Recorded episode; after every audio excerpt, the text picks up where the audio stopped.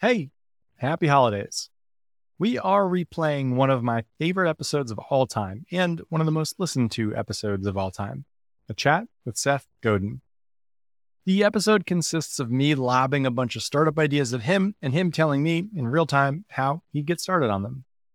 If you don't know Seth, this is a must listen, as is just about everything else he does. And if you've got a startup idea and a full time job and are trying to figure out how to get momentum on that idea to see what it could be, join Tacklebox. Code HOLIDAY will get you 50% off your first month through January 5th. Apply at gettacklebox.com. Enjoy the episode, enjoy the holidays. Thanks so much for listening this year, and see you in 2024. It is going to be your year. On to it. Today, we have the guest, the best possible guest we could have. Seth Godin, a speaker, the best marketing mind there is, and an author who's written 20 consecutive bestsellers. These include books that have fundamentally changed how I think and act. My three favorites are Purple Cow, Linchpin, and The Dip. I've gifted them easily to 20 people each. He's got a new book that'll come out around the time you listen to this called The Song of Significance. It's a management book for a new era, a book about leadership, a book that I will pre order the second it's available, as I do all of his books, and read it the first weekend. Seth, welcome. Thank you so much for coming on. Wow. Well, that intro made the whole thing worth it. What a pleasure. Good to see you again. Um, Seth and I met once before, and I'm going to start with this story because I think it's it's kind of a great one. We were introduced in 2015 by our mutual friend MPD, and we met at a conference room in Google. And the idea was for me to get Seth's opinion on Tacklebox, a company I was just in the early stages of. And so I was kind of up the whole night before. I was terrified. I was stressed. I was practicing my pitch. and we get to Google, and I meet Seth, and he's very warm and, and kind. We walk into the conference room, and he puts a backpack on the table and pulls out a screwdriver and hops on his back. I have no idea if you remember this or not.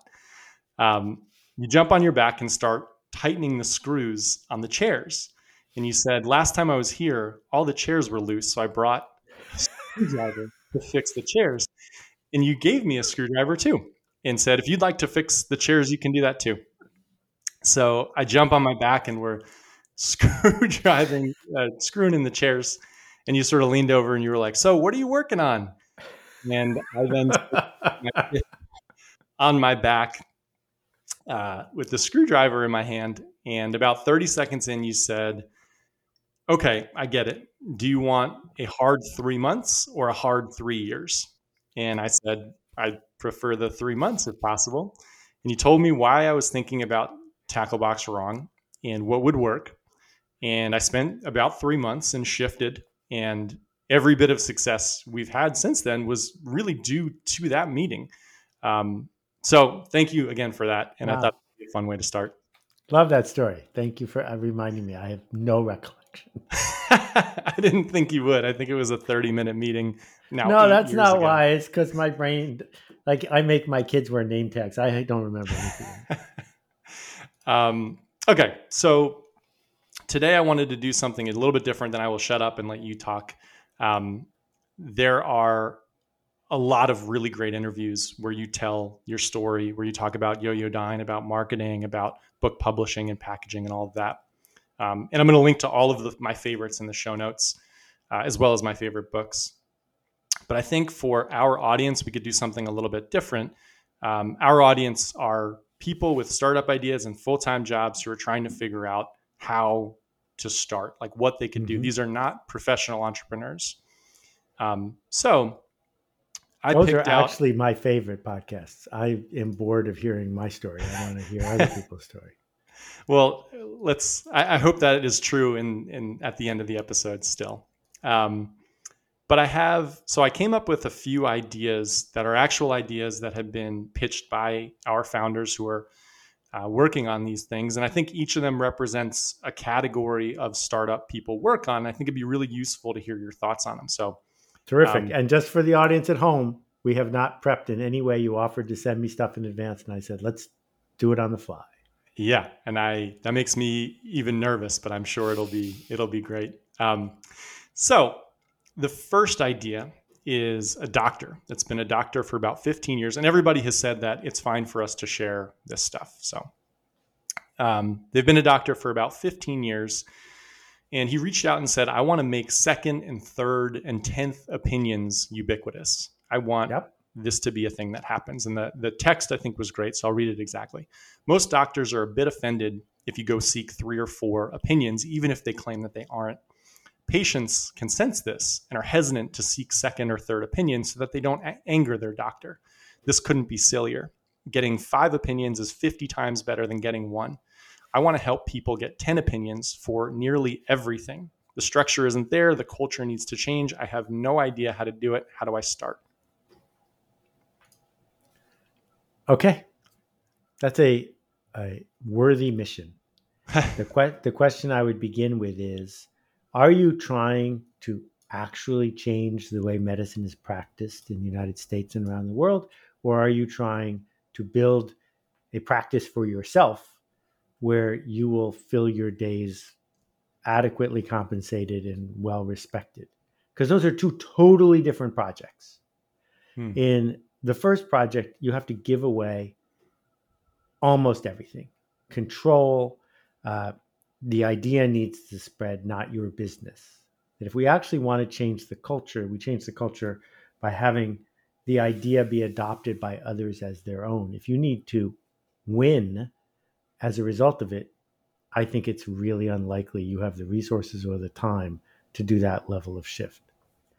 On the other hand, if you want to build a business where 1,000 or 5,000 customers are enough to make you very, very happy, it's a totally different project.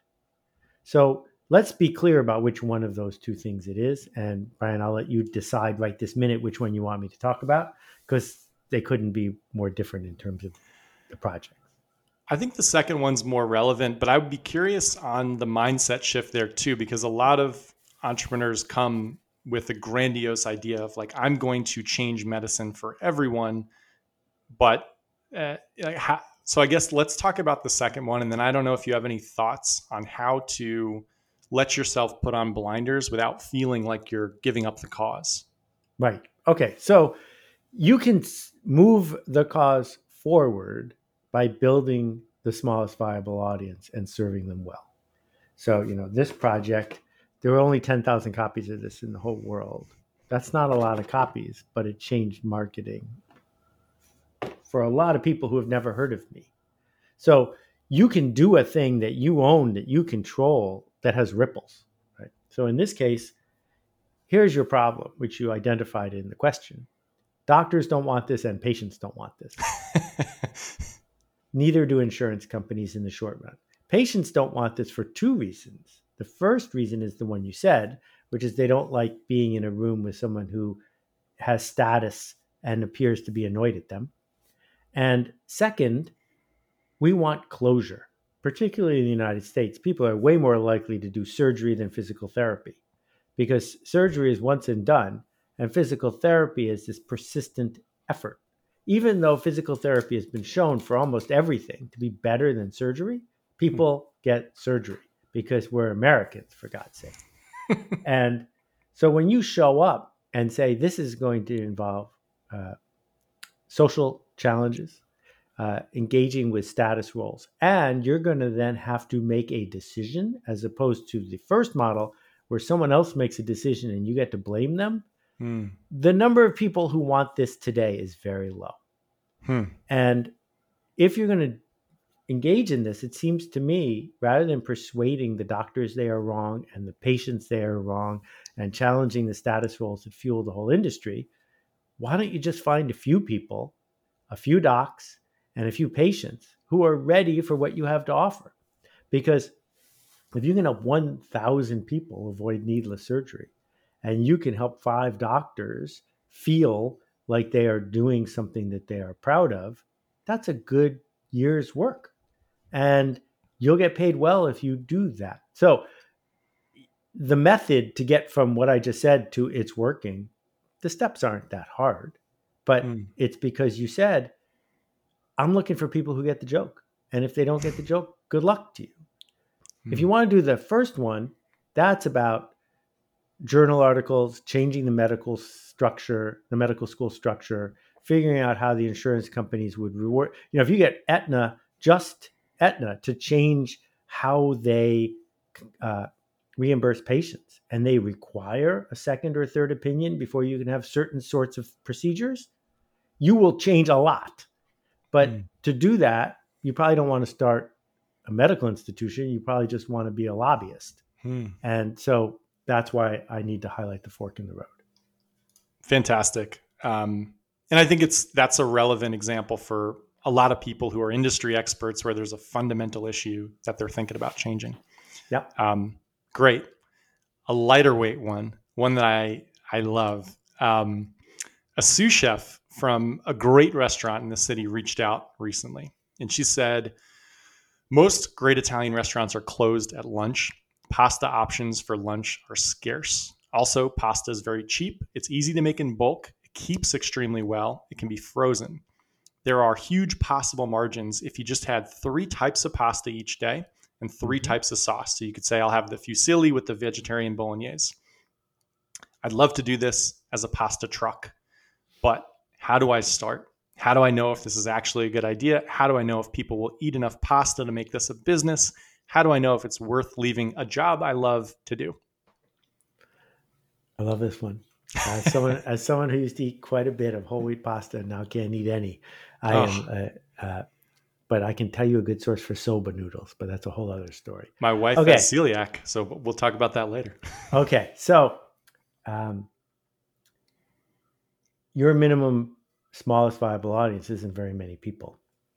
And congratulations on doing uh, math of three times three, because that's nine varieties, which is pretty good. If you did four times four, it gets even better. And then if you had three other toppings like cheese, spicy peppers, and one other thing, now you're into, you know, well into the double digits. Uh, depending on where you're located, the single biggest expense, other than quitting your job, is the permitting on the truck. And in the New York area, you said the city. Do we mean New York City? Yes, correct. In, in the New York area, they're not giving out any more permits for trucks. I know this oh. from personal experience. So you got to buy somebody else's truck just to huh. begin. And um, when we think about any retail business, the math is pretty simple.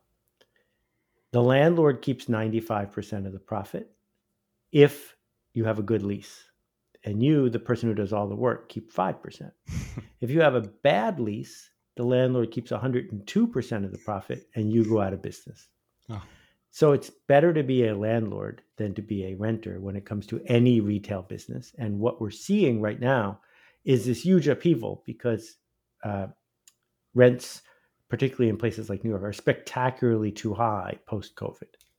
With all of that said, a food truck seems like a reasonable solution to that problem because you're not uh, the renter anymore, you're the landlord. The challenge you've got is where's your route?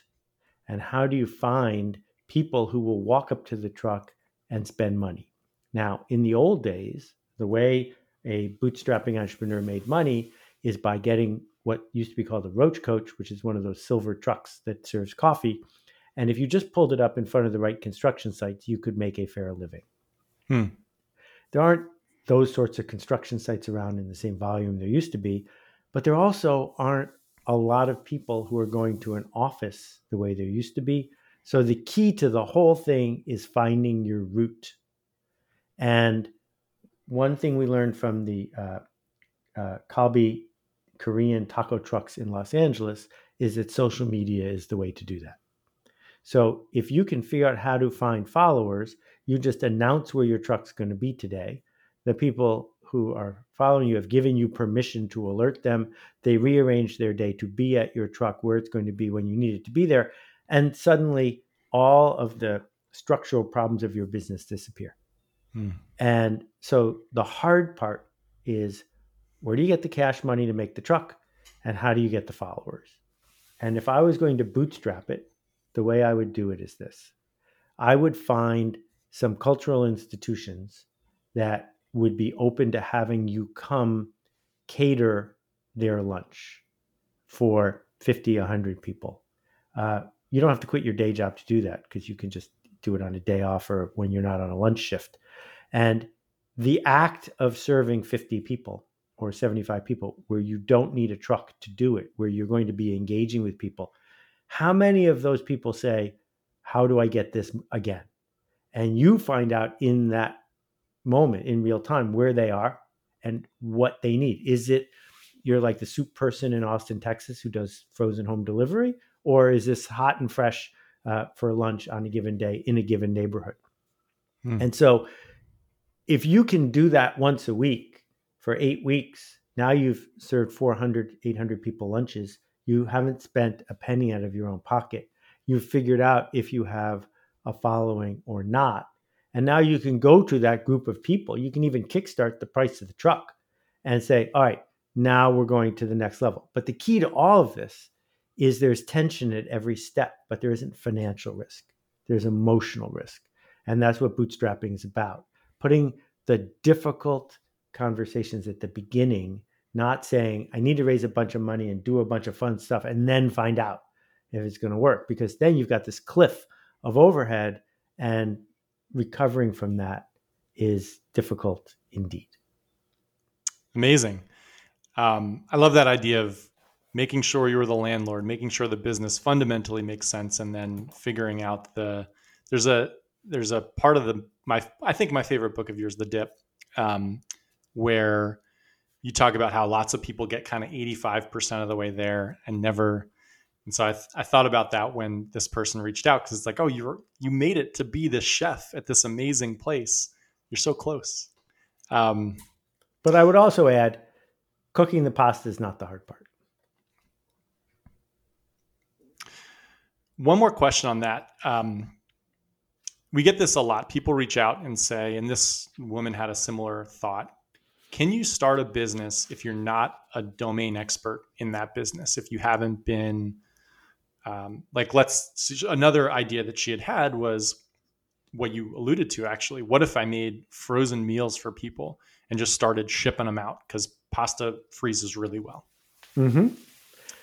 what's the domain the domain is not pasta hmm. Again it's the easy part there, uh, somebody uh, published a recipe years ago for an item that i wanted to make and now their website's down and I was able to track this person down and say, I know you published a cookbook on this. I know the cookbook is uh, no longer online for $5. Uh, I'd love to buy the recipe from you. And she wrote back saying, okay, $800. and I was offended because the recipe isn't the hard part. I'll figure it out, right? uh, the hard part of any of these things isn't the recipe. I'm giving the recipes away all day long. The hard part is understanding that your domain is connecting people who know they have a problem to a solution they are willing to pay for. If you can be good at that, you can sell anything. Great. Um, fantastic. Next one, I think, is maybe the one that we get pitched in variations the most. And this is the coach or the uh, not not like a athletic coach a, a right you already know um, the pilates instructor the service person who works one-on-one who wants to productize themselves and the specific example i think is an interesting one it's from a, a super successful career co- or um, uh, executive coach who says i can go in and meet with a client for an hour and know a few things that'll help them grow enormously. So mm-hmm. 99% of my value is delivered in an hour. And then I continue showing up for the duration. Mm-hmm. And the mm-hmm. rest is really just accountability and me saying, Did you do the thing that we both know you were supposed to do? Yes or no? And the idea is then that makes it only available to upper management. So, how could he make this a product that is applicable to middle managers so that maybe there's a meeting with him and then an app or something like that. And how do you get started on that? And same with Pilates instructors, same, same with all of this. Yeah. yeah. So back to domain expertise. Uh, in all of these cases, the people who are asking these questions are mistaken about what the domain expertise is. Uh, there are only two kinds of people in the world uh, people who need a coach and know they need a coach, and people who don't. The people who know they need a coach either have a coach or don't. If you want to grow your coaching practice, you either need to persuade someone they need a coach, very hard to do. You need to bump into someone in the moment they realize they needed a coach and don't have one yet. Or you need to get someone who already has a coach to fire their old coach and hire you. These are the only three ways to grow a coaching practice. And this is the hard part. The actual act of life coaching and executive coaching isn't particularly difficult. Our, mm. uh, you know, I don't know if you know uh, Michael Bungay Stanier, but uh, his book on the coaching uh, mindset can teach almost anybody to be a coach with not too much trouble. Hmm. Coaching is about someone coming to an interaction with a desire, with enrollment in getting to where they seek to go. And yes, some coaches are better than other coaches. I'm not denying that. But it's not like you're a Freemason where there's some sort of secret that if the secret was simply uttered, the problem would be solved. The hard part is getting enrollment. So when people start to figure this out, they say to themselves, I'm really good at coaching. Yes, you are, because you're getting the right clients. And if I could just figure out how to free up my time that I'm spending with clients, I could get more clients and productize what I do. But the product is you showing up with your time and effort to value the enrollment of the other person. That's what's getting paid for. If they didn't need that, they would just buy one of my books for $9 and they'd be done. Because I don't do any coaching at all. I turn down coaching gigs all the time because I don't want to to feel like I am doing either job a disservice. So with all that said, that doesn't mean there isn't a scalable model here. But the scalable model is not selling what you currently sell, but at a bigger volume. It is selling a different thing. And I will give you the example, which works with executive coaching for sure, almost works with Pilates, but not quite as well which is a guy named Joe Mancuso bumped into me in 1997 when I was six, when I was first starting Yoyodyne, one of the first email com- uh, uh, internet companies. And so it was earlier than that, it was 93. And he said, Would you like to join my pack? And I said, What's a pack? He said, Well, here's how it works there's 12 people in a pack, and PAC, I don't know what it stood for.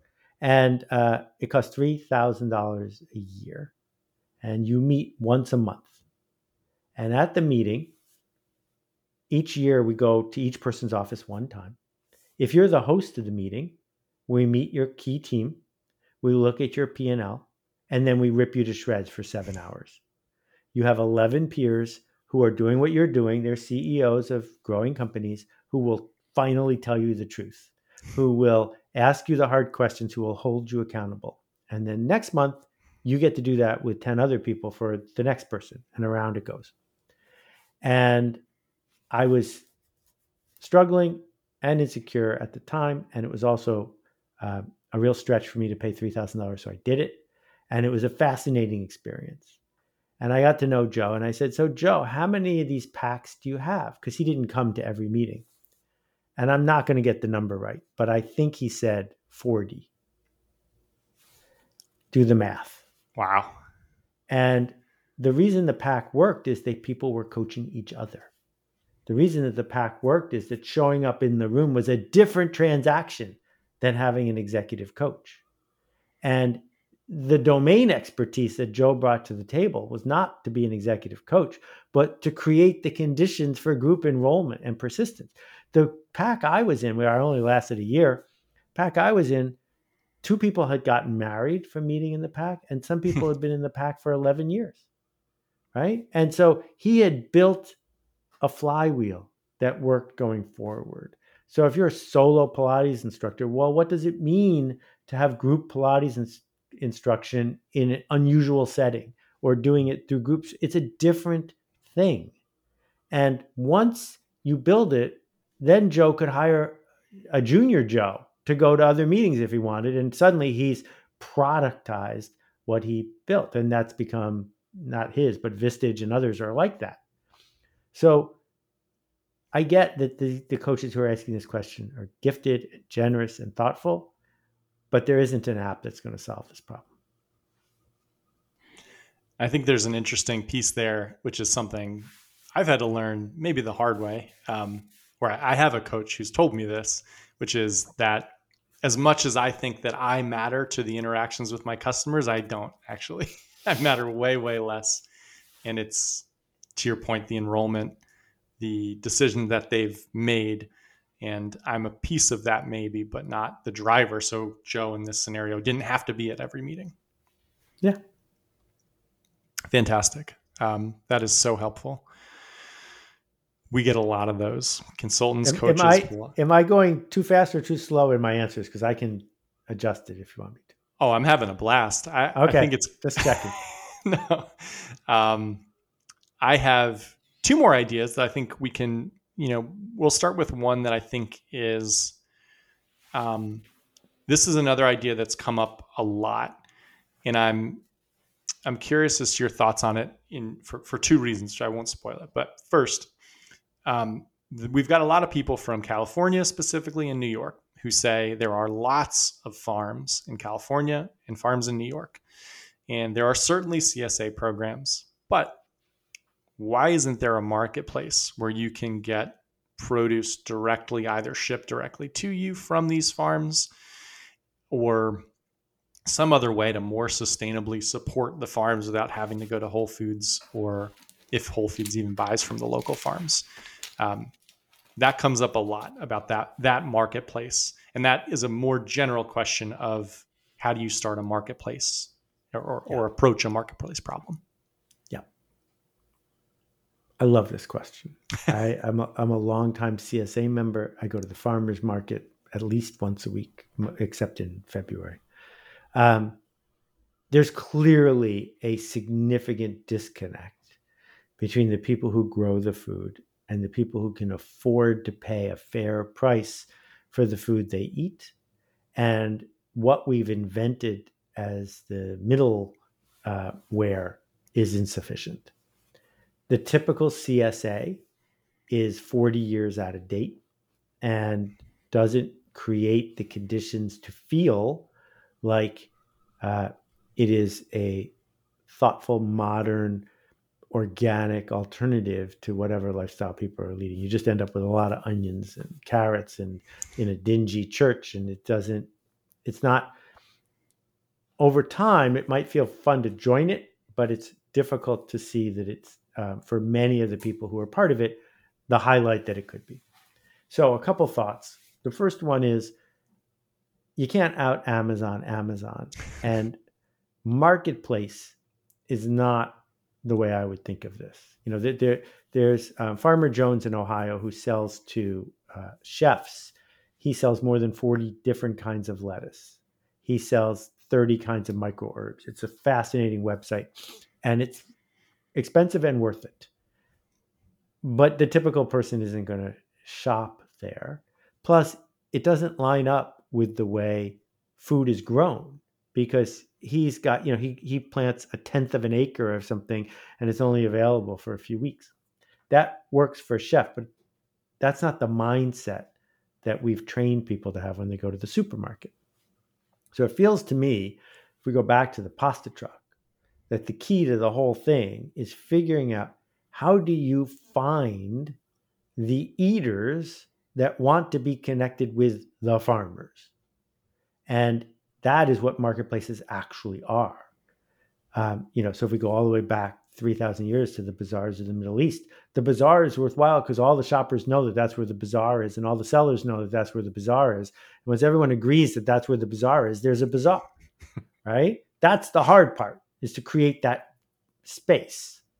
Now, in my town, the space is the parking lot next to the train station. Hmm. And uh, the woman who started it, Pascal, that's her main contribution was figuring out how to make it so that Saturday mornings both sides know that this is about to occur. By doing it in person, she eliminates shipping. She eliminates being a middle person on the transactions. And following the green market New York model, she's just charging a little bit of rent. But there are lots of ways that I could imagine doing it without it being that permanent, where I could imagine being the impresario, the person who organizes 15 farmers and organizes people in seven communities so that using digital technology, you can alert that group of 800 people that a flatbed truck is going to pull up in this place for these three hours. This is when you need to come, and this is what we got this week. Hmm. Because if you're the owner of that list, you own the bazaar. And now you can attract new buyers, you can attract new sellers, and no one can stop you. And again, it works with the smallest viable audience. It works if just one person who grows watercress figures out how to organize 100 people who want watercress. That's enough to start. Fantastic. And so it's it does have echoes a little bit of the food truck. Um, yeah, I think that's that's and then I guess the last question on that is more about interacting with people. So how do you go about pitching this to farmers? Do you just go sort of talk to them? Is this something that they want, or how do you go about that? Because I, I, a lot of our founders get blocked then, where it's like that seems like an uncomfortable thing to do. Um, it is uncomfortable. There are a couple of reasons it's uncomfortable. First of all, who's taking the risk? If you're asking the farmer to take the risk, why should they do that? Farmers take more risk than almost anybody every day. And why should they trust you? So we've got to solve those two questions. Well, you, as the impresario, have resources that you can use to reduce risk. So if you go to a farmer and say, I would like to buy all of the watercress you have available on Saturday at the current wholesale price, so you take zero risk, they don't have to trust you you can just give them the money for all of the watercress and they will say, When are you coming back? I would like to do that again. right? So it's easy. But if hmm. you're going to the farmer and saying, I want you to change the way you do your job and take these huge risks that are emotional and financial so that I can come out ahead as a low risk middleman, of course gonna, that's an awkward conversation to have. So, what, you know, when Amazon got started, it was uh, right near the end of my mom's life. And she, um, was the manager, the founding manager of a bookstore in a museum in Buffalo, New York.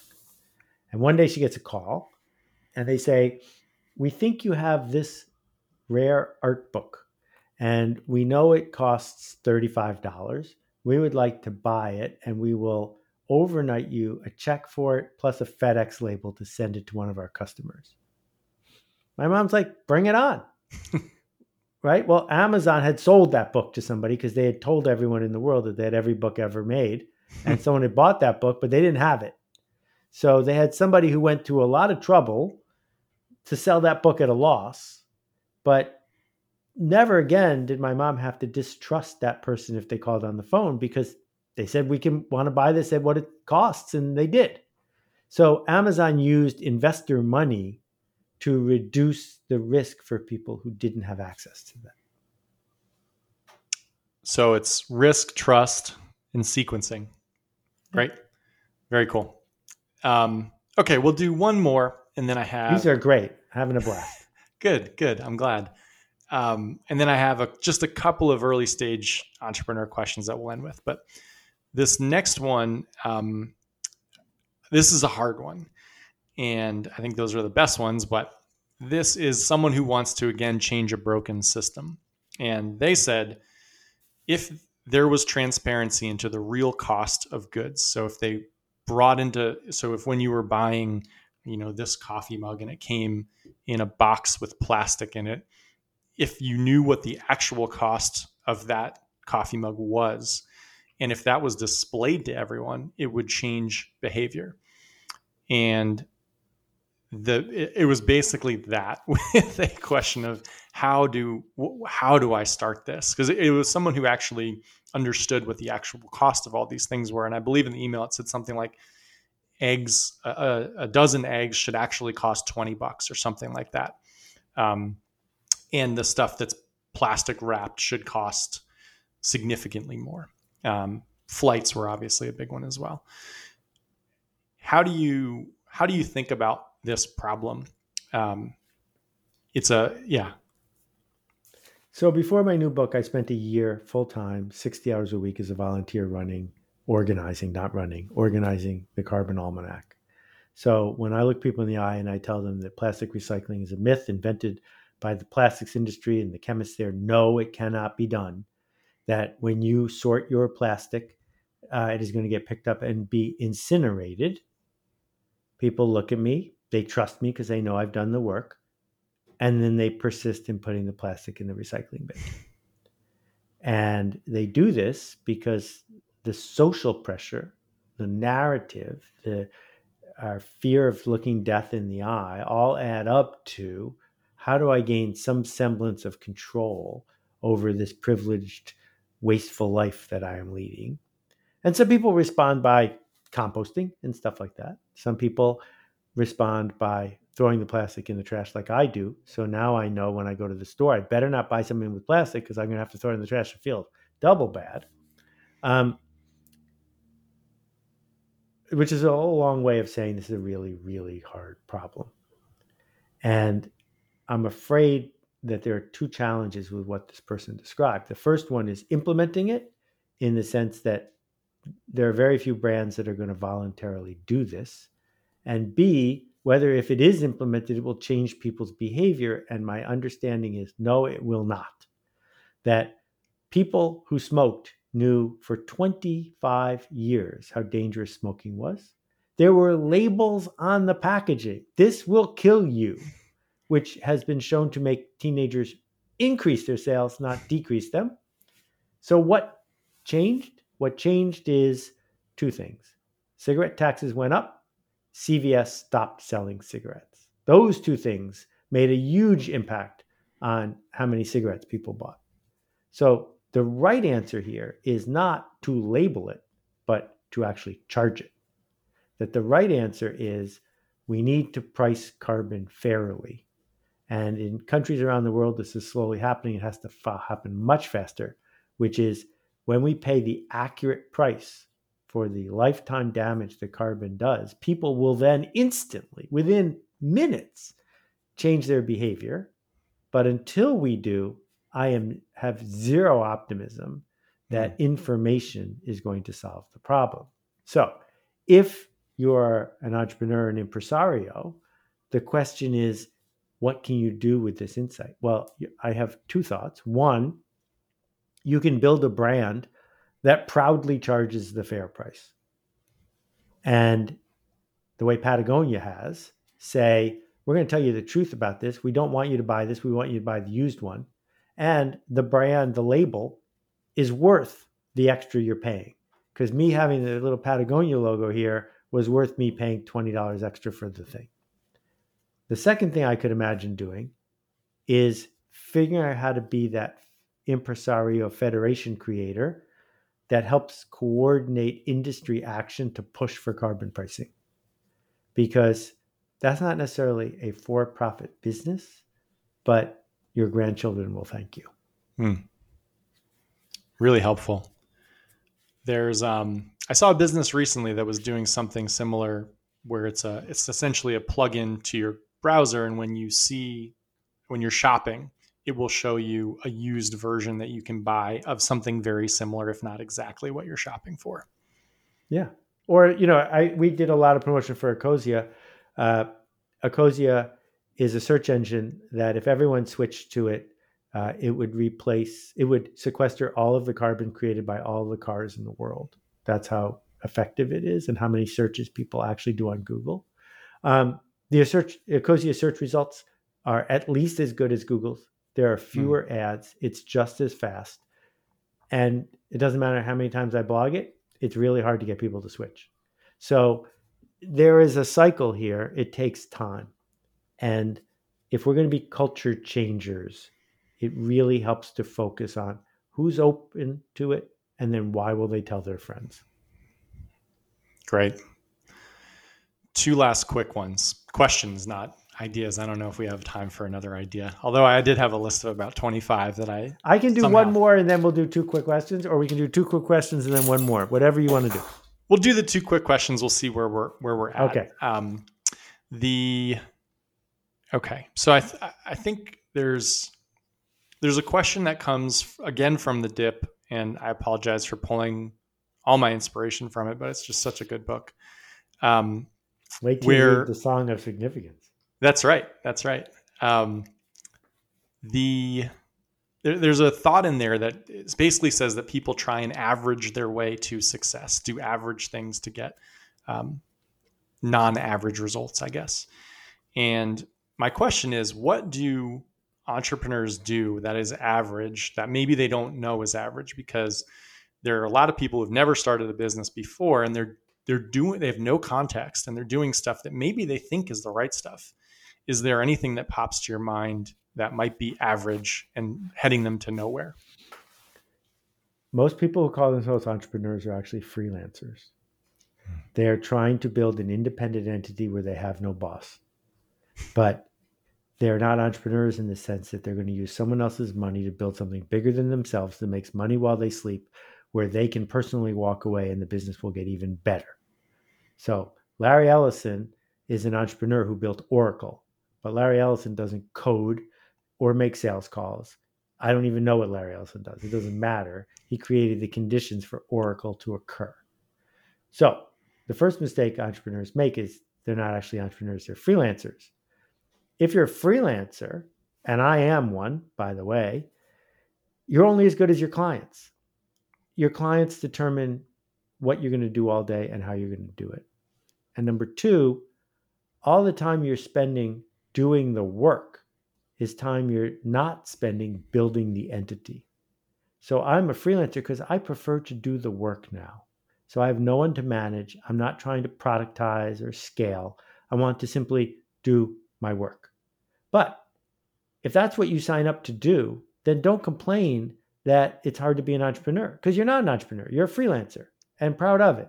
So then go get better clients and keep ratcheting up the what you make. Well, the hard part of that, if you don't want to be average, is to turn people down. Is to say, my slogan is not you can pick anyone and I'm anyone. That if you're a wedding photographer or a magician, you don't want to say, What do you need? and then give it to them. You want to say, This is what I make, and it's probably not for you. But if it is for you, I'm exactly the person you need. So that's the freelancer path. In the entrepreneur path, every minute that you are doing work that you could hire someone else to do, you are doing a bad job. Hmm. That the entrepreneur's job is to create the conditions for other people to do the tasks. And your job is to figure out some of the tasks where you are going to over invest to create something that isn't average. So let me talk about my friend Apollonia. Apollonia owns one of the most important bakeries in the world. It was founded by uh, her father and her grandfather, Lionel Poilane. It's on Rue de Cherche Midi in Paris. If anyone gets a chance to go have an apple tart, tell them I sent you. Their cash register is not above average. Their store layout is not above average. The kind of bags they put their food in, not above average. But the boule they make, the sourdough that is baked in a 400 year old oven in the basement, is so far above average that people fly from Japan to get one. And by obsessing about the way the cookie, the punition, crumbles in your uh, when you bite it, Lionel built something that wasn't average that people talked about. I dedicated my book Purple Cow to him. He died in a tragic helicopter crash. And now that Apollonia is running it, she has maintained his above average standard, but she wants to build a brand that resonates with people. Well, if she say, well, we're just like every other luxury brand in Paris, then she's got a lot of work to do. But if she says there's something specific about what we stand for, that's work she can't outsource to any other human. She has to decide what that is and then create the conditions for that to occur. So that wasn't a short answer to a short question, but I did my best.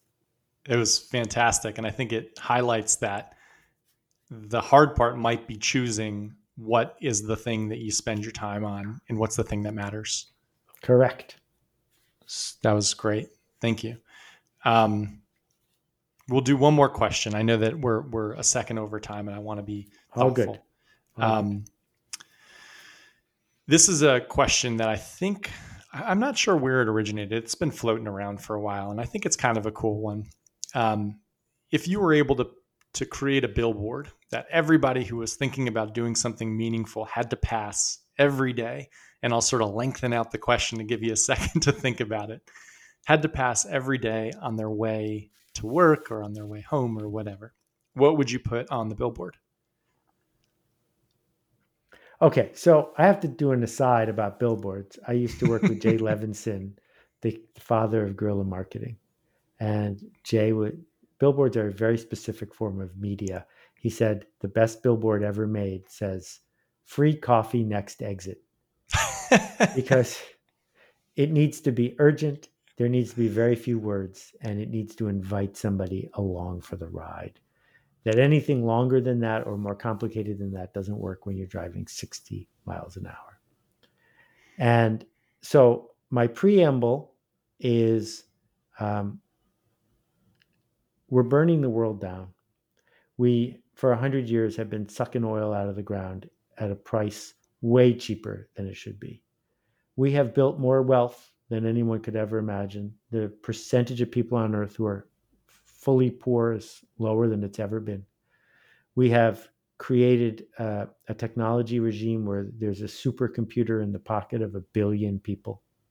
We have built the conditions for lots of people, including you and me, to do jobs that didn't even exist 50 years ago, where we don't make food or shelter or healthcare, that we are all playing with wants, not needs. And with all of that going on, people still show up and do their work, counting the minutes for their work to be over. Hmm. Even though we are working more hours than we have ever worked before in human history. And so I guess uh, my billboard would say, does it really matter? Question mark. Because you got plenty of ways to make a living, but what are you going to do to make a life, to make a difference, to do work you're proud of with people who care? And my short one word description of that is significant. That what people actually want from their day is not to get paid a lot and work very little. I surveyed 10,000 people in 90 countries. What people want is to exceed their own expectations, to be treated with respect, to make a change happen. And if we are doing something that is significant, we can't wait to do it again. And we sacrificed an enormous amount to get to where we are right now. And it's just a shame to waste it. Fantastic. That is that's a, a great way to wrap things up. Um, the Song of Significance is a book that will be out by the time this is released. Um, it will be wonderful. Everything that you do is thoughtful and it, it's just been such an inspiration and an influence in my life and i'm i'm it was incredible that you came on. Thank you so much. An absolute pleasure. Keep making a ruckus keep leading. It matters. This was the idea to start a podcast brought to you by tacklebox. Thank you again to seth for coming on and please grab his book the song of significance. And if you've got a startup idea and a full time job and you want to flesh out the former before you leave the latter, head to gettacklebox.com and apply. We'll get back to you in 72 hours. We have helped hundreds of entrepreneurs and we might be able to help you too. Have a great week.